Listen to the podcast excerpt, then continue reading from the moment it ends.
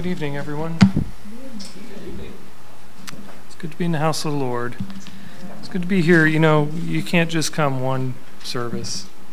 It's like a bag of Lay's potato chips, right? You can't just have one. You need to come to them all. Eat the whole bag. All right, we're still in Colossians, and uh, we're going to make a little bit of progress today, Lord willing. And we are in Colossians chapter 3. We're going to read verses 12 and 13. Put on, therefore, as the elect of God, holy and beloved, bowels of mercies, kindness, humbleness of mind, meekness, and tonight we'll be looking at long suffering, forbearing one another, and forgiving one another, if any man have a quarrel against any, even as Christ forgave you, so also do ye. Let's go ahead and pray.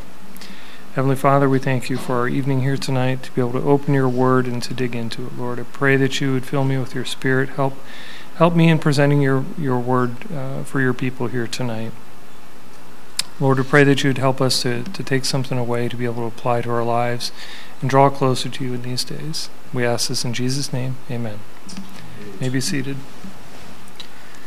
So last time we spent um, some time looking at kindness and humbleness of mind and meekness and the rest. And, and today we're going to look at long suffering. And another word you could say for long suffering, I'm not sure if anybody here uses on a regular basis, if it's uh, their, their co- common vernacular parlance that they, they deal with it, uh, to say long suffering. I mean, you could consider it more like a, a Bible word, and that's where we find it often. Uh, maybe in literature might be a place you would find it, but it's not something that comes to mind and comes off the tongue readily in this day and age. The word we would more commonly use is patience, or to be patient. Some Bible translations will translate this patience, but good thing we have a, a word that has a little bit more meaning to it than just simple patience, long suffering. So, long suffering is another quality among many that here that we've already gone through, and many others that are discussed throughout the Word of God that we should put on. We practice long suffering by be, being patient in our circumstances in general, and more specifically through trials with those who offend us. So, I'm not sure about you, but each one of these things here that we're going through is something that I need to work on personally the humbleness of mind, kindness, meekness, and now long suffering, and being patient in all the situations that I'm dealt. Work is a struggle for me at times, and um, I'm not always patient as I should be. That's something I need to work on. And you know that that's something that we can get out of these lessons here. Uh, just the Word of God speaking to our hearts. Each one of these things, I can think of times when I haven't been the the the the, the chief proponent or the uh, exemplifying that, that characteristic. And uh, thank God he's still working on me and giving me another chance to do right. So, Christians are called to be patient and to wait on the Lord and trust in His timing in all things, right? We, we live in a society where, maybe I'm going to get ahead of myself here, but uh, where we got to have it now. And that's not necessarily what God has for us all the time. Sometimes God will allow us to have something at that moment. Maybe there's an instant in prayer that you go to Him and, and ask for something, petition Him for it, and it's it's a real pressing need, and He answers that in His in His way, being yes or no, or maybe it's still wait. But we're called to be patient, to be long suffering in all things. We don't hold grudges. At least we shouldn't, right? How many is, how many here have held a grudge before? It's pretty easy, right? Uh, can I raise both hands? Um, sadly, that's true, and that's not a that's not a Christian thing to do. That's not a Christ-like thing to do. With our sin, he's for, he's he's put that as far as the east is from the west, um, as he said. He doesn't hold a grudge. Well, do you remember that last week when you said this or you did that or you thought nobody was looking there? Well, no. If you confess it and forsake it, He's He's faithful and true to forgive you of it. And thank thank God we have that as God's characteristic. What He what He does for us. So we we shouldn't hold grudges. And we hold out hope for renewal and restoration with others, right? If we've offended somebody or they've offended us, we hold out hope that we can renew that relationship. We commit our hurt feelings to the Lord and trust Him for strength to respond properly to each stressful situation. Right? These are things that we should be doing. We're not always be doing, always doing, always a, a, thing to aspire to is to become more like Christ and, and trust Him more in our daily in our daily uh, in our daily walk with Him. Psalm 27:14 says, "Wait on the Lord." Be of good courage, and he shall strengthen thine heart. Wait, I say, on the Lord. In God's time, he answers all. So when does the world what does the world have to say about long suffering and patience? Well, mostly that it's an antiquated word. It's an antiquated concept, right? And that you don't have to wait. You can have it all right now. Don't we see that today? I've spent a little bit in my youth on credit cards and and run run up some bills and thankfully I was able to pay them off in short order, but not after incurring some interest charges. They really rack up if you just let those credit cards sit there. But you know, our society says today, have plastic, will spend. Credit card spending, you know, you can you can have this also this buy it now, pay later financing. Are you actually buying it now? No, you are you are basically following after the lust of the flesh and saying, I have to have this thing right now and I can't wait. But I can tell you, once when you have the opportunity, if there is something that you really think you need, if you sit back and wait, oftentimes you figure out you really don't need that thing. It's a passing and fleeting fad. Having patience, being able to have self control in what we do. And you know, I'm, I'm going to be using a lot of adjectives here that you could pretty much cross through all of these things that we've been talking about here meekness and kindness and humbleness of mind and not being prideful, uh, having bowels of mercy and compassion to you. There's a, there's a constant thread that runs through all of these, and we'll touch on that a little bit at the end. But our national deficit spending, oh my goodness. I saw a video, and it was it was an older video from the 90s. Don't don't tell me, don't ask me which date in the 90s, but it was saying, it was flashing up there that our national debt was four trillion. I, where are we at now? Are we at 24, maybe something like that? Slated to put like four trillion on this year, it, something like that, on those order of things. So once it was four trillion, now we're just adding that year upon year. But right national deficit spending, we can't say no to spending. And right, we just blame Democrats for that, right? They're the ones that spend. No? No? I, I think they're all just as bad. Doesn't matter what party they're they don't know how to say no. We have a party that claims to be fiscally responsible. I forgot I think they forgot two letters. Ear responsible. So national deficit spending, we keep borrowing and spending, but where does this money come from? It comes from the generations that have yet to be born. I'm not going to be able to pay it off. I think each each person in the, this country would owe some somewhere upwards of $100,000 they would have to pay toward just the national debt. That doesn't include you eating your next meal, paying your mortgage payment or rent payment, any of these things. But you can have borrowing from the future generations to live the good life now, right? We got to have it now. Let's just keep spending, we'll keep borrowing, we'll keep printing money. But you're robbing from someone else. You're not being patient in what the Lord has for you right now. How selfish is that? So, more poignant examples of the lack of long suffering in the world today are well, YouTube videos, right? There, this is it's all about me in YouTube, and there's a class of YouTube videos called uh, what I what I phrase as so and so somebody reacts to something, right? They they have this this idea of where uh, they will either play a video clip or some movie or some song or some other person doing something and then they have some commentary on it that is all based solely and completely in emotion and reaction to the moment. Right? It's based on emotion, it's not patient. It's either outrage or surprise, it's not thought through um, understanding of what's going on. It's just reacting.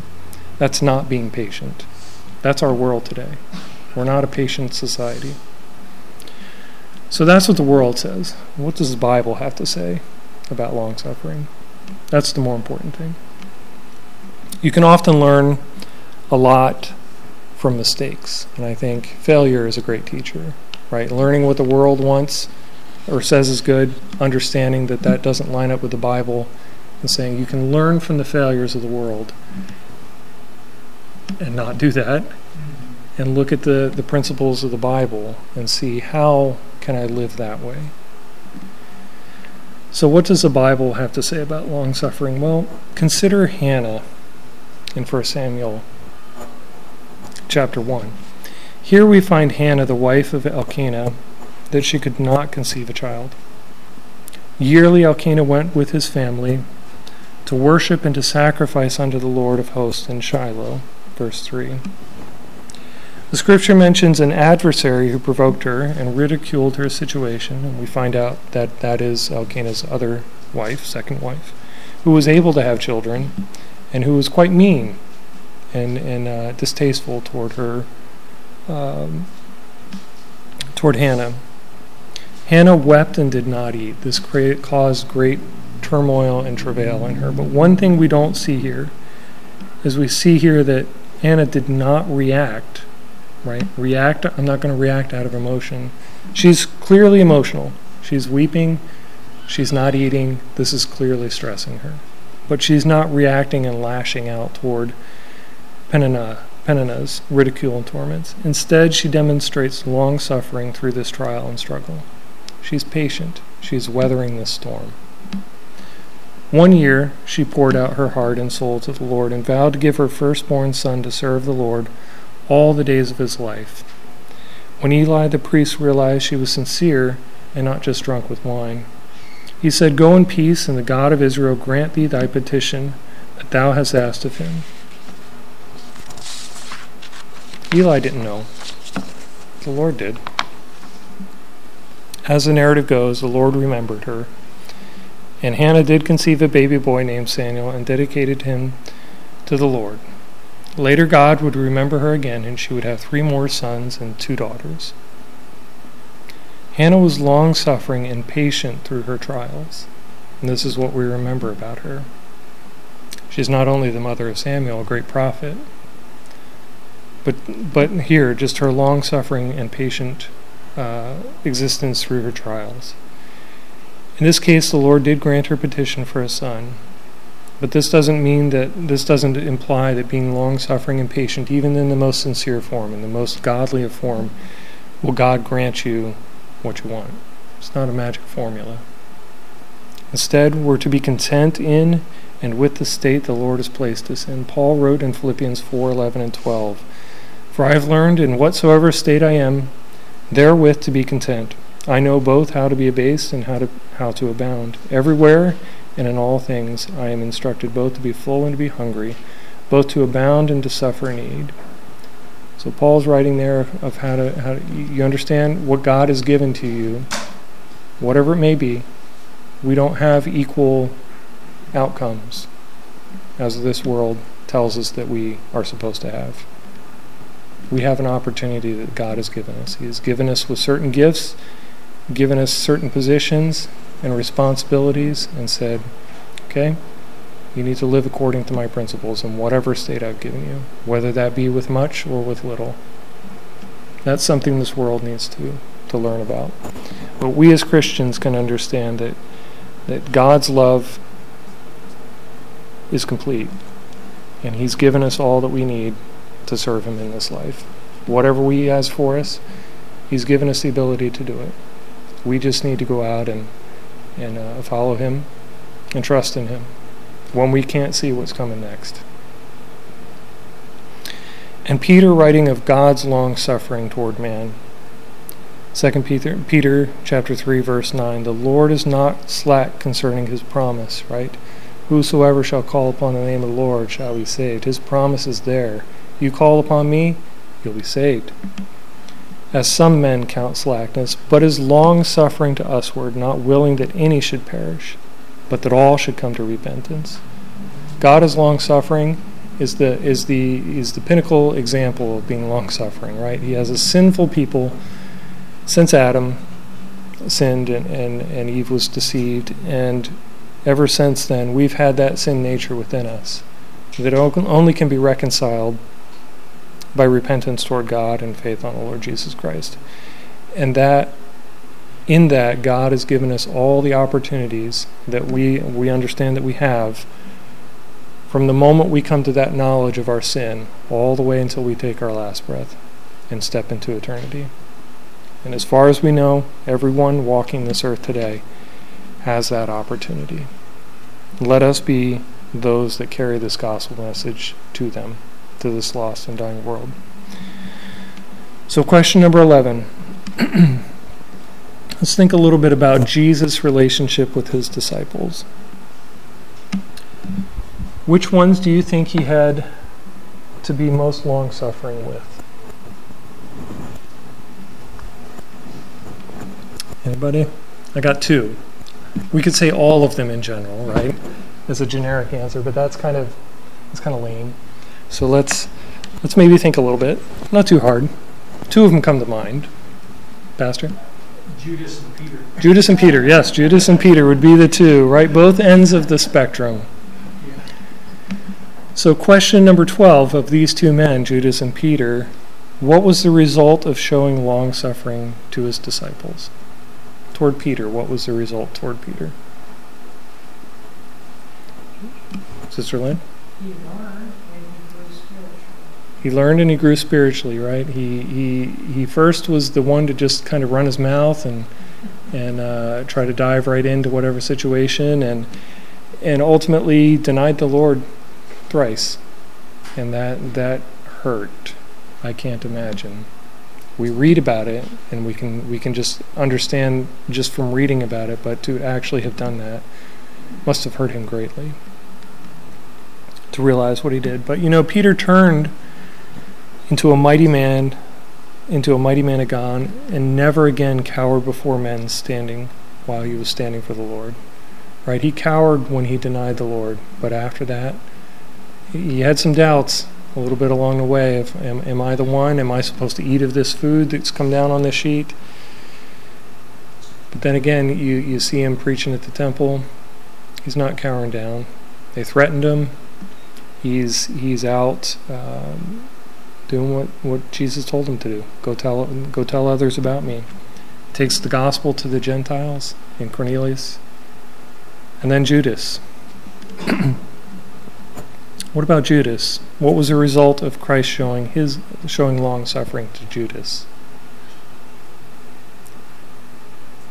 Well, I think it's simply that he loved him, called him friend all the way till the end, and gave him every opportunity to turn from his wickedness and believe.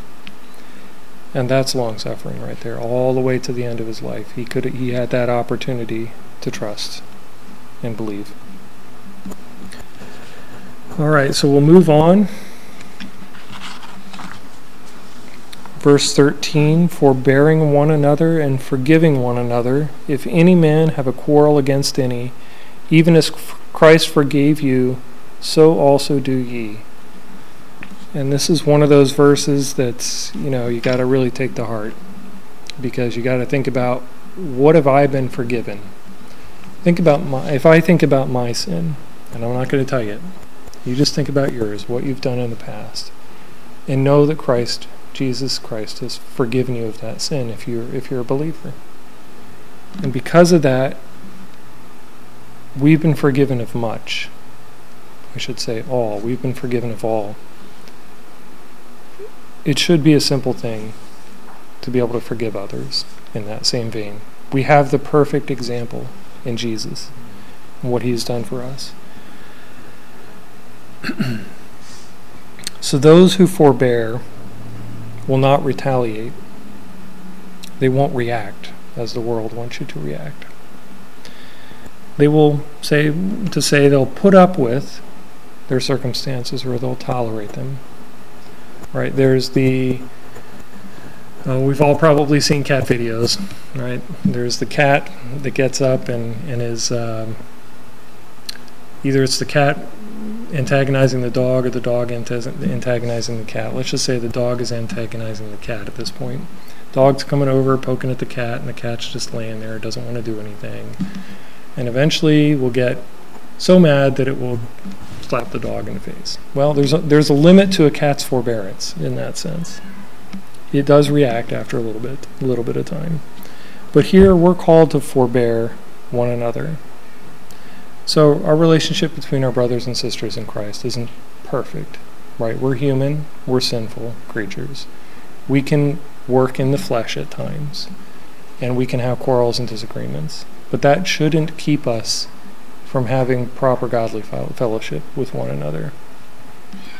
By understanding where we are in Christ and what He's done for us, those should be small things, easily reconciled.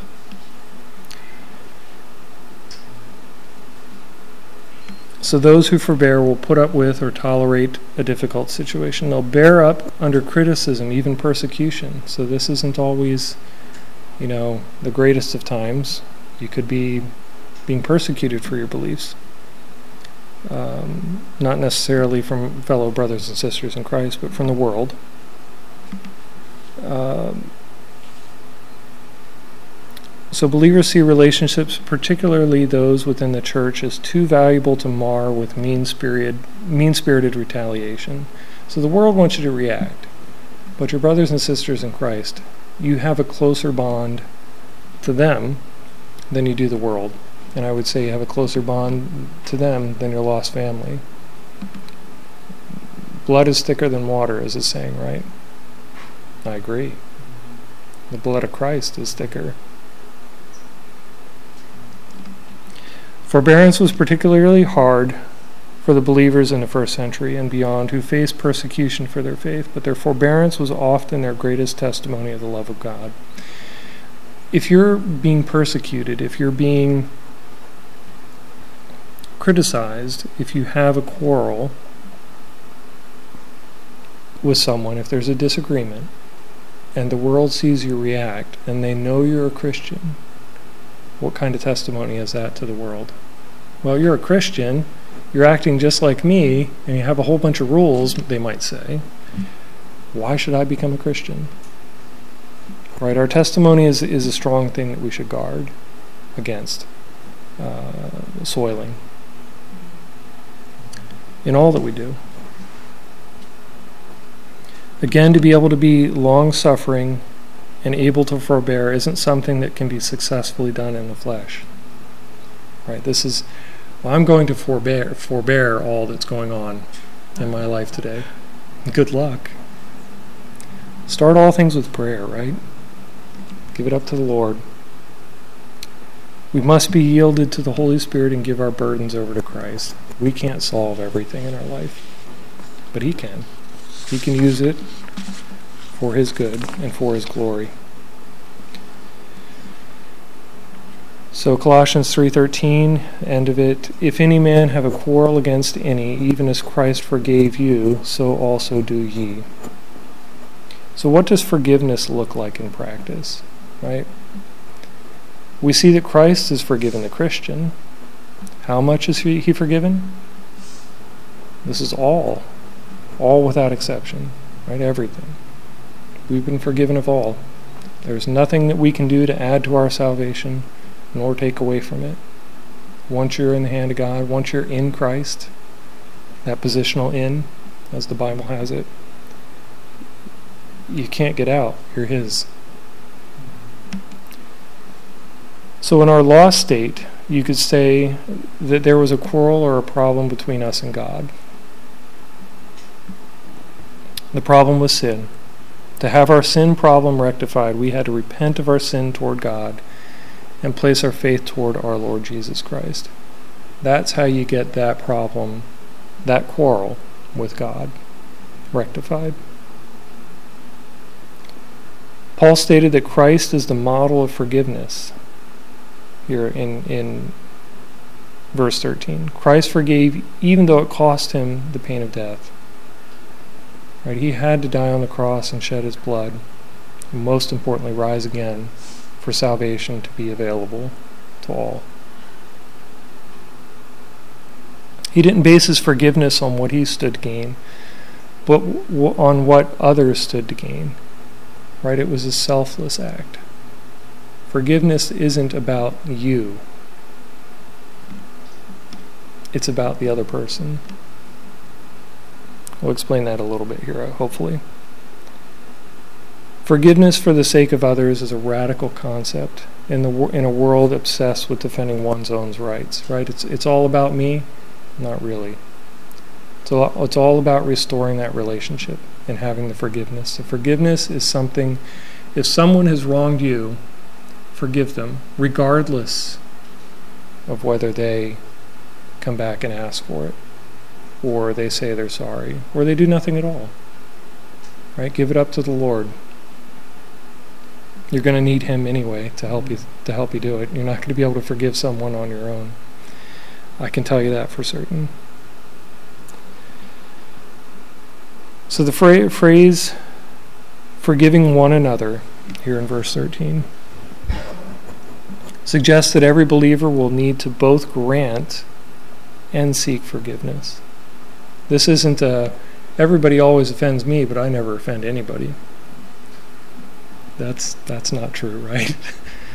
I've offended many people, whether it be wrong motivation, wrong spirit, or even a right motivation and a right spirit, right? You can offend somebody by sharing the gospel with them, telling them that Jesus is the only way to, to heaven.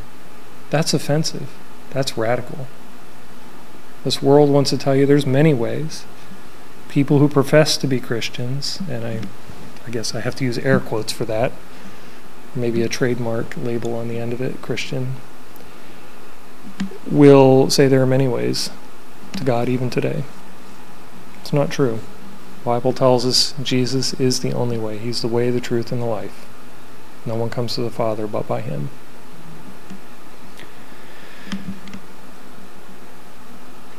So that every believer will need to both grant and seek forgiveness. In essence, when there is a rift between two believers, they ought to meet each other on their way to reconcile with each other, right?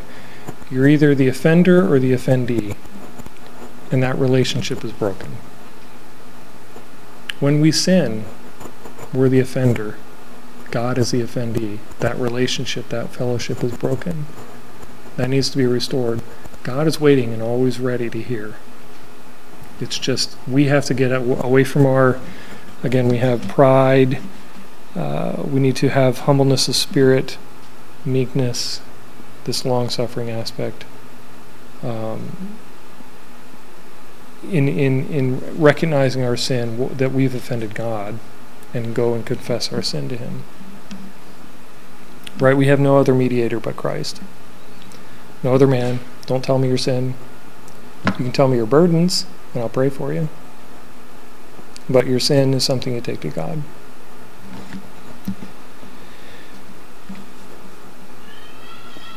So the offender should come seeking forgiveness, and the offended should come offering forgiveness. Right? This is something. If you're in the spirit, you're gonna you're gonna step on somebody's toes. You're gonna do something wrong, or you're going to be offended, or have your toes, toes stepped on and it's it's going to happen. We live in a lost and fallen world, and we should be we should be above uh, that prideful spirit that that uh, that is so easily right there. I think is the center of all sin, pride, and it, it, it, to get over, get over it and come and seek forgiveness, or be able to offer forgiveness to. Get away from the pride aspect of, of this. Remember what you've been forgiven of in Christ. So, question number 13. This is something that we try to, to, to enforce with our kids. Uh, the question is What is the difference between saying, I'm sorry, and I was wrong. Will you forgive me? Anybody want to add to that, Pastor? Sorry caught. yeah, right. It, a lot of times it is that. I'm sorry I got caught. I'm sorry, dot, dot, dot, that I got caught. Yeah. And then what about, um, I was wrong. Will you forgive me? Well, I think it shows an, an air of repentance. You recognize what you've done, and you acknowledge that, and you confess it, and ask for forgiveness. Now, whether that forgiveness is forthcoming or not, it's still the right thing to do. Still, that other person may take a long time to be willing to forgive you, but it's still the right thing to do.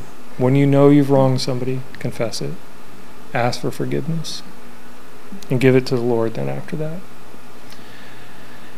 So, yeah, I'm sorry is to admit feeling bad over the wrongdoing, whether you got caught or not, or you just feel bad. Oh, I feel bad that I, I hurt you, so I'm sorry. Really? Sister Lynn? Oftentimes, I'm sorry is an automatic response, and it really has no meaning at all. That's true. That's very true. When you state what you've done was wrong, you have a humble spirit, and, And you're you- willing to rise above that. Right. That's exactly it. Yeah, you, you acknowledge that you've done wrong and see that this is I've I've actually hurt someone. Yeah, I'm sorry is something that just kind of rolls off rolls off the lips. It's a sweet nothing, I suppose, is what it might be said. Not a sour nothing, I suppose. You're not in a not in a good good mood at that point. I'm sorry. Is that, that's not a sweet nothing. So saying I was wrong, I will forgive you opens the door for reconciliation. And then that's what we're trying to get back to here. We're reconciled to God through Christ. As Acts tw- uh, chapter 20, verse 21 says. So two people won't be reconciled until the offender admits guilt, excuse me, and asks for forgiveness, and the offended grants forgiveness. Right? That's when the issue is resolved. When that forgiveness is granted, when that forgiveness is asked for at that point, the issue is over. It should be over. At that point, you give it up to God. Sometimes things are hard. Sometimes it takes a long time to get over it, possibly. But that's something you can rely on. You can pray and ask God to help you work through the situation. I still, I still feel, although less guilt today for things that I did when I was a kid, things I did before I was saved. Once in a while, you know, it pops up in your mind. You remember when you did this? Remember when he did that? And uh, those are probably the devil tempting me in in in that in life to try to discourage me. Uh, but you know, I give it to the Lord. Say, Lord, I've, as best I know, I've done. I've, I've turned from that.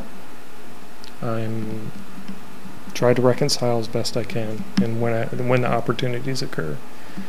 But you know,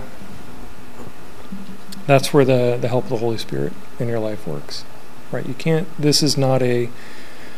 This is not sit down in counseling and and say.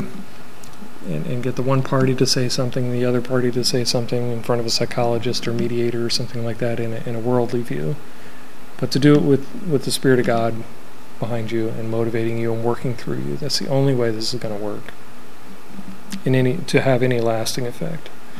So next week we'll look into verse 14. so as a as a foreshadow, I'd like to point out some parallels in Colossians chapter 3 between Colossians chapter 3 and, and Ephesians 4. Just some really quick ones here. So we've been looking at verses 12 and 13, but I'll add verse 14. And these passages seem to go together. A lot of the words line up and verbiage lines up. And we'll be able to draw some from these two passages. So Colossians 12 through 14, uh, 3, verse 12 through 14. Put on therefore as the elect of God, holy and beloved, bowels of mercies, kindness, humbleness of mind, meekness, long suffering, forbearing one another, and forgiving one another. If any man have a quarrel against any, even as Christ forgave you, so also do ye. And above all these things, put on charity, which is the bond of perfectness. And I'll argue this is the thread that's running through them all, is charity. Ephesians chapter 4, verse 1. I, and Paul is writing here, I therefore, the prisoner of the Lord, beseech you that you walk worthy of the vocation wherewith ye are called, with all lowliness, and we would relate this to humbleness of mind or lack of pride, and meekness, well, meekness again, power under restraint, self control, with long suffering, parallel here, patience, willing to endure, forbearing, forbear, with the idea of forbearing and forgiving one another in love. Well, that's charity. Charity is the pinnacle of love.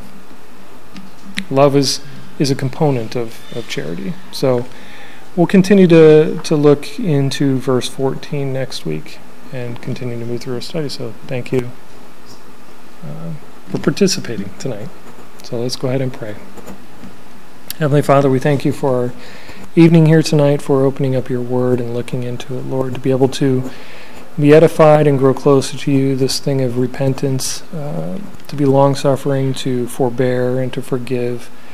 Lord, that it, it is not done in the flesh, cannot be done in the flesh with any lasting effect or meaning, meaningful effect. But Lord, we have to rely on you and your Spirit working through us to restore relationships, to um, to be able to have patience in all patience in all things in the trials of daily life. Lord, we thank you that we can come to you with our